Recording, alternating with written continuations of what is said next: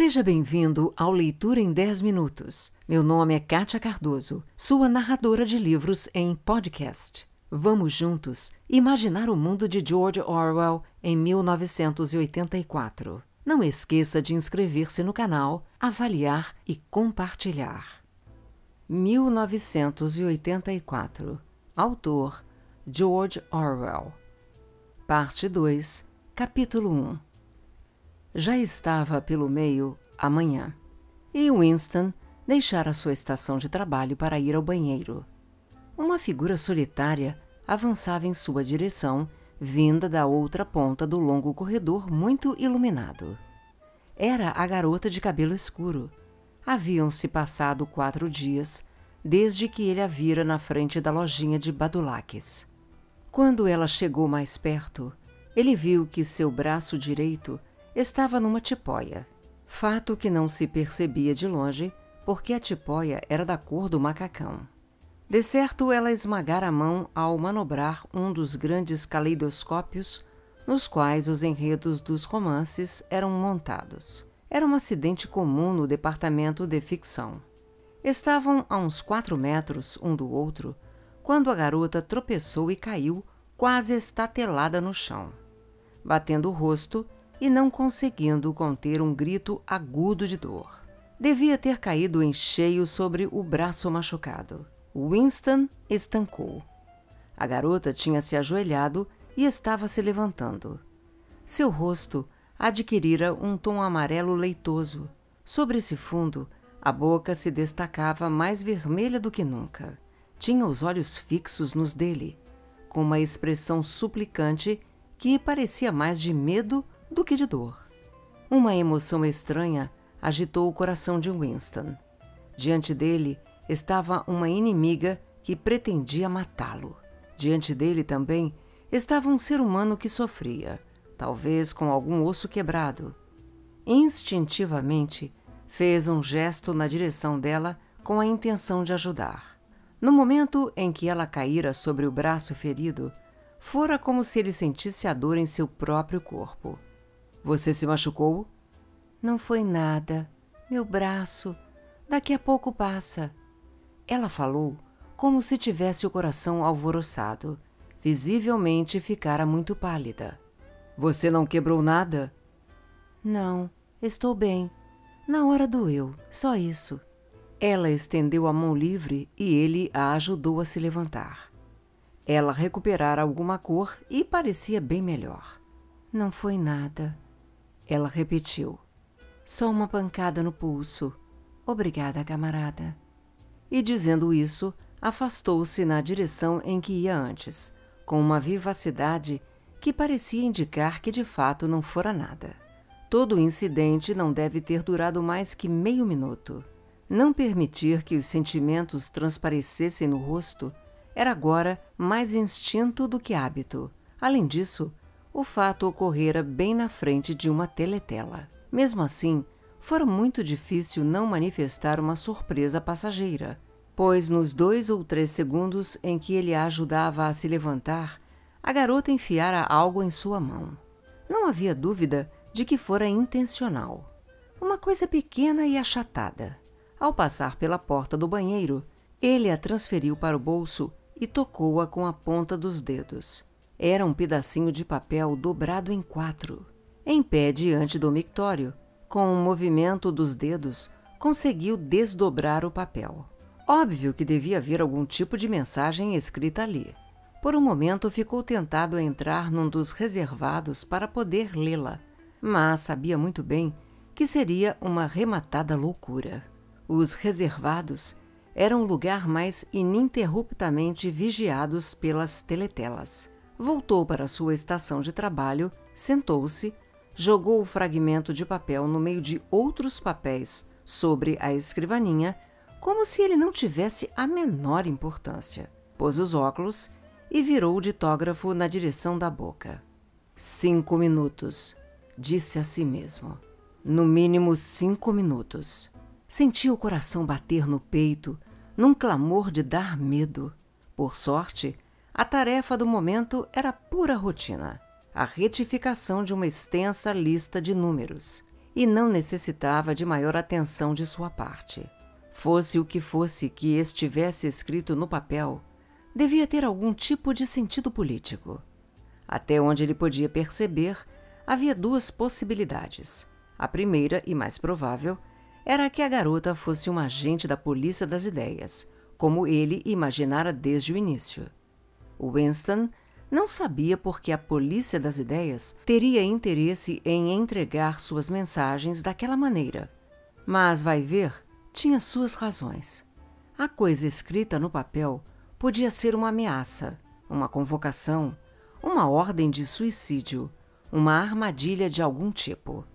No entanto, outra possibilidade mais dramática aparecia a todo momento em seus pensamentos embora ele fizesse força para reprimi-la. Era que não fosse uma mensagem enviada pela polícia das ideias, mas por algum tipo de organização clandestina. Quem sabe a confraria de fato existisse? Quem sabe a garota fizesse parte dela? Não havia dúvida de que era uma ideia absurda, porém ela se instalara em sua cabeça no exato instante em que sentira aquele pedaço de papel na mão.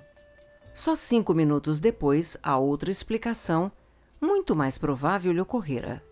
E mesmo agora, apesar de seu intelecto lhe dizer que provavelmente a mensagem significaria sua morte, mesmo agora, não era nisso que ele acreditava. E a esperança insensata persistia, e seu coração trepidava. E era com dificuldade que ele evitava que sua voz tremesse enquanto ele murmurava seus números no ditógrafo. Fez um rolo com o maço de trabalho concluído e enfiou-o no tubo pneumático.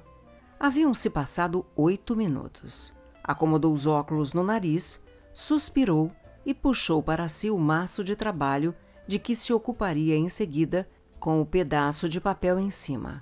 Alisou o papel. Estava escrito numa caligrafia graúda e imatura. Amo você. Winston passou vários segundos em estado de choque, incapaz até de jogar a peça incriminatória no buraco da memória. Quando o fez, mesmo sabendo muito bem qual era o risco de demonstrar interesse excessivo, não resistiu ao impulso de lê-lo novamente, só para ter certeza de que aquelas palavras estavam mesmo ali Passou o resto da manhã com muita dificuldade para trabalhar. Pior ainda do que ser obrigado a direcionar a mente para uma série de tarefas minuciosas e insignificantes era a necessidade de disfarçar seu estado de agitação diante da teletela. Tinha a sensação de que um fogo ardia em sua barriga. O almoço na cantina quente, apinhada e barulhenta foi uma tortura. Winston alimentara a esperança de ficar algum tempo sozinho durante o almoço. Mas, por azar, o imbecil do Parsons se instalara ao lado dele com o odor penetrante de seu suor, quase superando o cheiro metálico do ensopado, e fez comentários ininterruptos sobre os preparativos para a Semana do Ódio. Estava entusiasmado com o modelo em papel machê da cabeça do grande irmão de dois metros de largura, que estava sendo construído especialmente para a ocasião pelo grupo dos espiões de sua filha. O mais irritante era que, na balbúrdia das vozes, Winston mal conseguia ouvir o que Parsons dizia e tinha de ficar o tempo todo pedindo-lhe que repetisse essa ou aquela observação idiota. Uma única vez viu a garota de relance sentada com duas outras garotas a uma mesa na outra extremidade do salão. Parecia não tê-lo visto, e ele não voltou a olhar naquela direção. A tarde foi mais suportável. Logo depois do almoço, recebeu uma tarefa delicada, difícil, que exigiria várias horas de trabalho e o obrigava a deixar tudo o mais de lado. Tratava-se de falsificar uma série de relatórios de produção de dois anos antes, de modo a mostrar, sob uma luz desfavorável, um membro destacado no núcleo do partido sobre o qual no momento pairavam nuvens. Era o tipo de coisa que Winston sabia fazer. E por mais de duas horas conseguiu manter a garota afastada do pensamento. Depois a lembrança do rosto dela voltou, e junto com a lembrança, o desejo avassalador, intolerável, de ficar sozinho. Enquanto não conseguisse ficar sozinho, seria impossível refletir sobre a novidade. Aquela era uma das noites em que ele deveria passar no centro comunitário.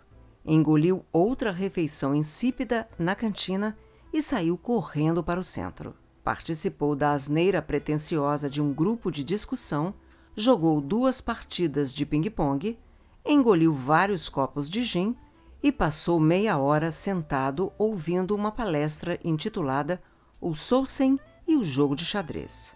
Sua alma se contorcia de tédio, mas dessa vez não teve vontade de esquivar-se da noite no centro.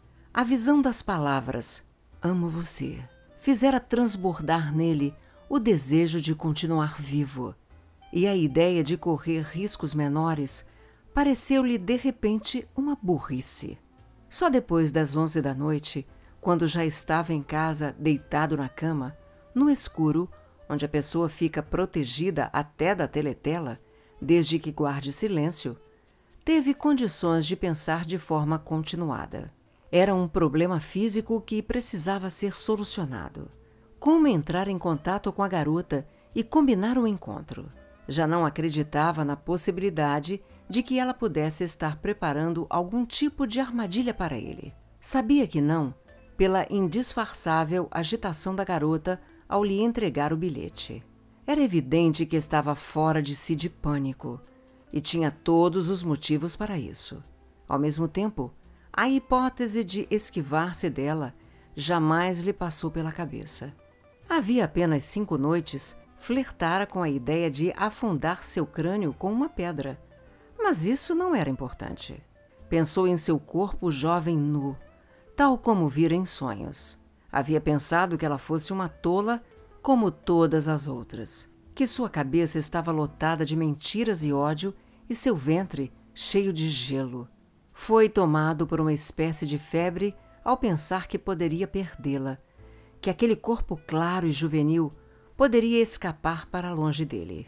O que ele temia acima de todas as coisas era que ela simplesmente mudasse de ideia se ele não entrasse depressa em contato com ela. Mas a dificuldade física do encontro era monumental. Era como tentar fazer uma jogada numa partida de xadrez quando já era líquido e certo que você ia levar o cheque-mate. Para qualquer lado que você se virasse, a teletela o encarava. Na verdade, todas as maneiras possíveis de estabelecer comunicação com ela lhe ocorreram nos cinco minutos seguintes à leitura do bilhete. Mas agora, com tempo para pensar, analisou-as uma a uma, como alguém que posiciona uma série de ferramentas sobre uma mesa. Claro que o tipo de encontro ocorrido naquela manhã não poderia se repetir.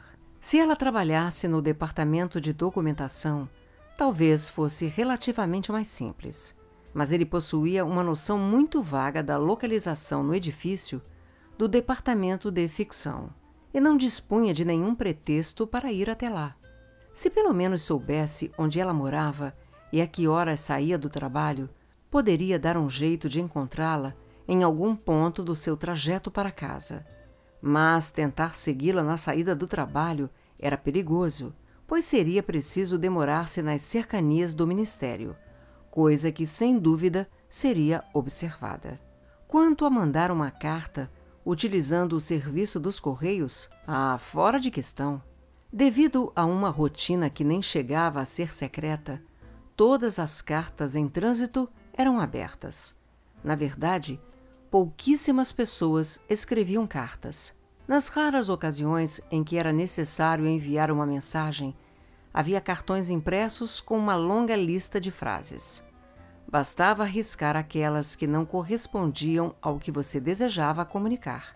De todo modo, ele não sabia nem o nome da garota, quanto mais seu endereço.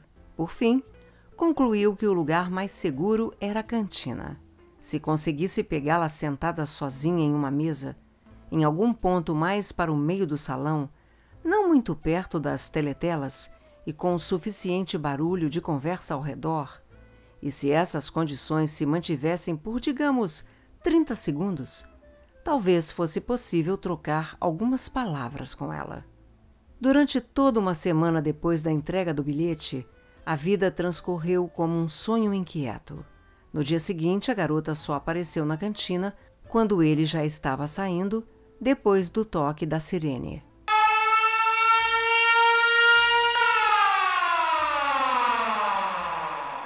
Era possível que o horário dela tivesse sido trocado para um turno posterior. Os dois se cruzaram sem se olhar. Um dia depois, ela estava na cantina em seu horário habitual, mas acompanhada de três outras garotas e bem em frente a uma teletela. Em seguida, por três pavorosos dias, ela simplesmente não apareceu. A cabeça e o corpo de Winston pareciam dominados por uma sensibilidade intolerável, uma espécie de transparência que transformava num suplício cada movimento, cada som, cada contato, cada palavra que ele era obrigado a dizer ou ouvir. Nem adormecido ele conseguia fugir inteiramente da imagem dela. Naqueles dias, não escreveu no diário. Se é que havia alívio em algum lugar, era em seu trabalho, durante o qual, às vezes, conseguia desligar por dez minutos seguidos. Não fazia a mínima ideia do que pudesse ter acontecido com ela. Não havia como averiguar. Ela podia ter sido vaporizada, podia ter se suicidado, podia ter sido transferida para outro extremo da Oceania. De todas as hipóteses possíveis, a pior e a mais provável era que simplesmente tivesse mudado de ideia e resolvido evitá-lo. No dia seguinte, ela reapareceu. O braço já não estava na tipóia. Em torno do pulso trazia uma tira de esparadrapo. O alívio de tornar a vê-la foi tão grande que ele não conseguiu se conter e olhou diretamente para ela por vários segundos. No dia seguinte, esteve bem perto de conseguir falar com ela. Ao chegar à cantina, viu-a sentada a uma mesa bem afastada da parede e completamente sozinha. Era cedo. O lugar ainda não estava tão cheio. A fila foi avançando e Winston já ia se aproximando do balcão quando o avanço se interrompeu por dois minutos porque alguém lá na frente começou a se queixar de não haver recebido seu tablete de sacarina. A garota continuava sentada sozinha quando Winston apanhou sua bandeja e começou a andar em direção à mesa dela. Foi andando como quem não quer nada, enquanto seus olhos procuravam um lugar livre em alguma mesa mais à frente. Ela estava a uns três metros dele. Dois segundos mais e tudo estaria resolvido. Nisso, uma voz atrás dele exclamou: Smith! Winston fingiu que não tinha ouvido. Smith! Repetiu a voz agora mais alto. Não adiantava. Ele se virou. Um jovem louro, com cara de bobo, chamado Wilshire, que ele mal conhecia, convidava-o com um sorriso a ocupar um lugar vago na mesa dele. Não era seguro recusar. Depois de ser reconhecido, não podia ir sentar-se à mesa de uma garota desacompanhada. Chamaria muito a atenção. O Winston se instalou com um sorriso amistoso. O rosto louro, tolo, abriu-se para ele. O Winston teve uma visão delirante dele próprio cravando uma picareta bem no meio daquele rosto. Minutos depois, a mesa da garota foi toda ocupada. Mas ela provavelmente o vira aproximar-se e talvez tivesse entendido o sinal. No dia seguinte, Winston teve o cuidado de chegar cedo. Não deu outra. Ela estava sentada a uma mesa mais ou menos no mesmo lugar da véspera. E também daquela vez, sozinha. A pessoa imediatamente à frente de Winston, na fila, era um homenzinho miúdo, de movimentos rápidos, rosto achatado e frágil e olhos desconfiados.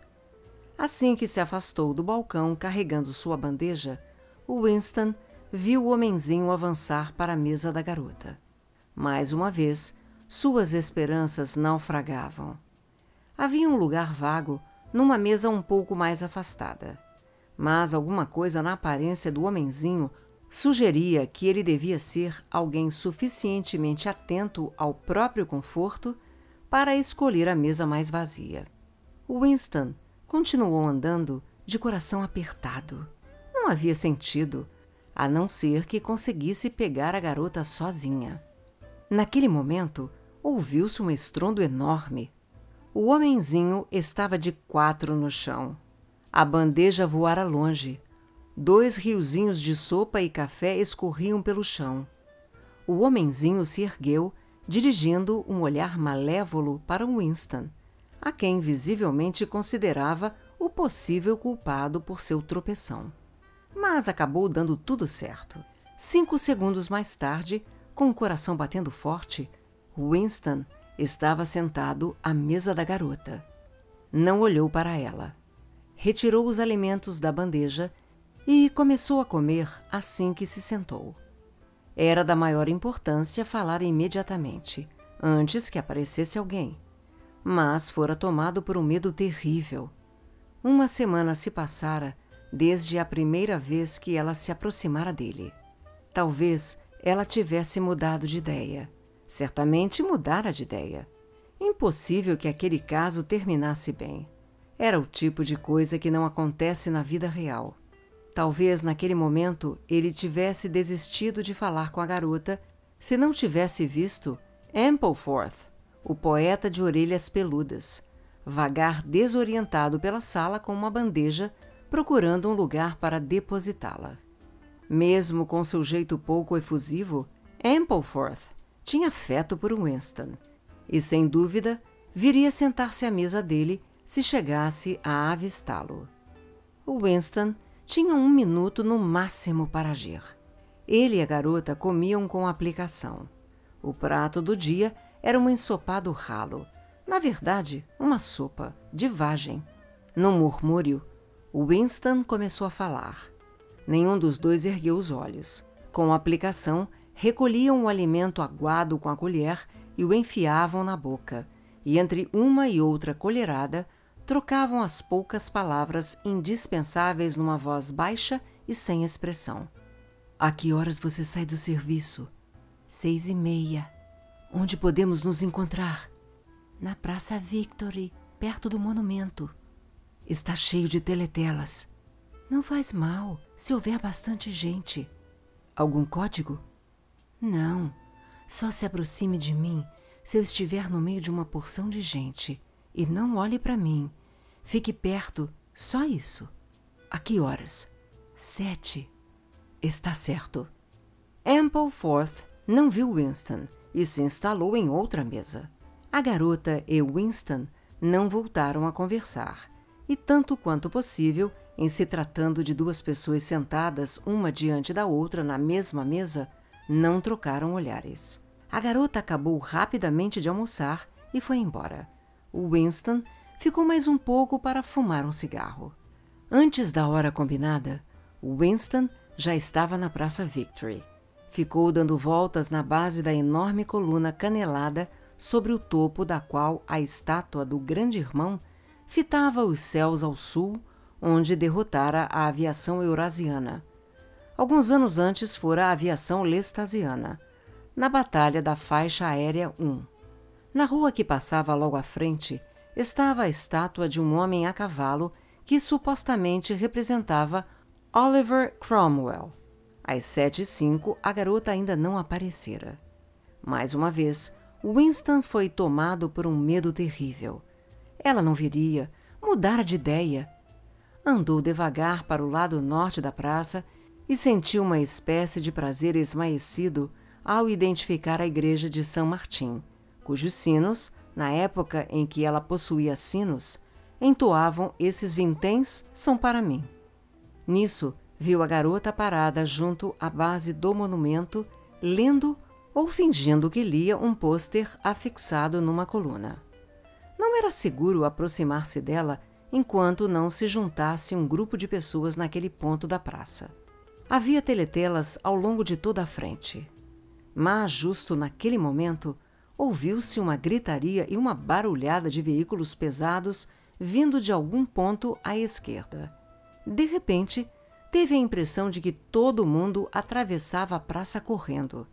A garota, ágil, contornou os leões da base do monumento e juntou-se aos outros. Winston foi atrás. Enquanto corria, ouviu as pessoas comentarem aos gritos que um comboio de prisioneiros eurasianos estava passando. Uma massa compacta de gente bloqueava o lado sul da praça. Winston, normalmente o tipo de homem que gravitava no limite externo de qualquer tipo de tumulto, distribuiu cotoveladas, enfiou-se, espremeu-se entre os corpos até chegar ao centro da multidão. Em pouco tempo, viu-se a um braço de distância da garota, mas teve seu avanço bloqueado por um proleta gigantesco, acompanhado de uma mulher tão gigantesca quanto ele, supostamente sua esposa, que pareciam formar uma muralha impenetrável de carne. Winston se contorceu, entrou de lado e, com um empurrão violento, conseguiu enfiar o ombro entre os dois. Por um momento, parecia que seus intestinos estavam sendo moídos e que virariam pasta entre aqueles dois quadris musculosos. Depois, quando deu por si, conseguira passar, suando um pouco. Estava ao lado da garota, ombro a ombro. Os dois olhavam fixamente para frente. Uma longa fila de caminhões com guardas de expressão impenetrável em posição de sentido e armados de metralhadoras posicionados nos quatro cantos dos veículos, descia a rua devagar. Nos caminhões, aglomerados e de cócoras, iam homenzinhos amarelos vestindo uniformes vergolengos esfarrapados. Seus tristes rostos mongólicos, voltados para o exterior da carroceria do caminhão, olhavam sem ver, totalmente desprovidos de curiosidade. De vez em quando, Sempre que um caminhão dava uma sacudida mais forte, ouvia-se o clamor de metal contra metal. Todos os prisioneiros traziam grilhões. Um após outro, passavam aqueles caminhões lotados de rostos tristes. Winston sabia que estavam ali, mas só os via intermitentemente. O ombro da garota e seu braço até a altura do cotovelo estavam comprimidos contra os dele. Sua face estava tão próxima que ele quase conseguia sentir sua calidez. Ela se assenhorara de imediato da situação, exatamente como fizera na cantina. Começou a falar na mesma voz inexpressiva de antes, mal movendo os lábios, num murmúrio logo afogado pelo rumor das vozes e dos caminhões. Você está me ouvindo? Estou. Consegue uma folga no domingo à tarde? Consigo? Então ouça com atenção. Você vai precisar se lembrar disto. Vá até a estação Paddington. Com uma espécie de precisão militar que deixou Winston atônito, ela explicou o itinerário que ele deveria seguir. Uma viagem de meia hora de trem. Virar à esquerda ao sair da estação, dois quilômetros de caminhada pela estrada, uma porteira sem a viga de cima uma trilha que cruzava um campo, uma passagem gramada, uma vereda entre arbustos, uma árvore morta coberta de musgo. Era como se ela tivesse um mapa dentro da cabeça. Você vai conseguir se lembrar de tudo isso? murmurou por fim a garota. Vou. Você vira à esquerda, depois à direita, depois de novo à esquerda. E a porteira está sem a viga de cima. Está bem, a que horas? Às três da tarde, mais ou menos. Talvez você precise esperar. Vou chegar por outro caminho. Tem certeza de que vai se lembrar de tudo? Tenho. Então se afaste de mim o mais rápido que puder. Ela nem precisava ter dito isso. Só que durante algum tempo nenhum dos dois conseguiu se desembaraçar da multidão. O cortejo de caminhões continuava passando. As pessoas insaciáveis continuavam olhando boquiabertas. No início, houvera algumas vaias e assobios, mas vinham somente dos membros do partido que se encontravam no meio do povo e em pouco tempo se interromperam. A emoção predominante era a pura e simples curiosidade.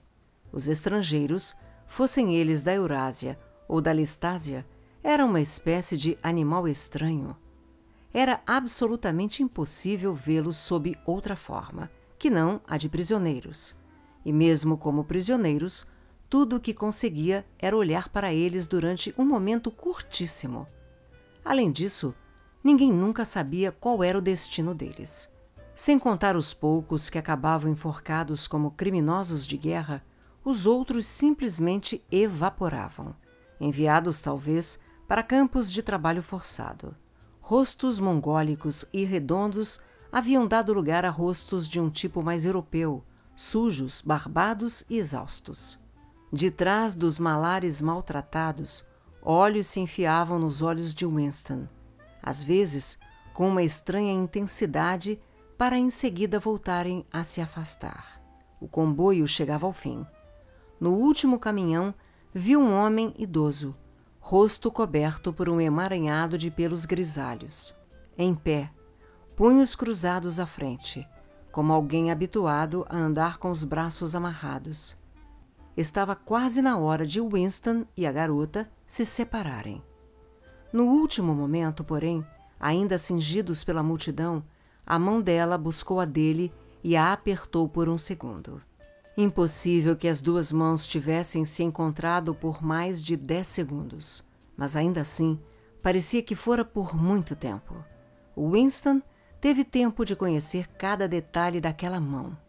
Apalpou os dedos compridos, as unhas naturalmente bem feitas, a palma com sua fieira de calos enrijecida pelo trabalho a carne macia da parte interna do punho, pelo mero fato de tocá-la, seria capaz de reconhecê-la com o olhar. No mesmo instante, ocorreu-lhe que não sabia qual era a cor dos olhos dela. Provavelmente castanhos, mas pessoas de cabelo escuro às vezes têm olhos azuis. Virar a cabeça e olhar para ela teria sido absoluta loucura. De mãos dadas, Invisíveis no meio dos corpos que se comprimiam, os dois haviam mantido os olhos firmemente voltados para frente. E em vez dos olhos da garota, eram os olhos magoados do prisioneiro idoso que fitavam Winston, perdidos no meio do seu matagal de pelos. Obrigada pelo seu tempo e por ter ficado comigo até agora. Se você gostou, inscreva-se no canal, avalie e compartilhe pois isto incentiva o meu trabalho.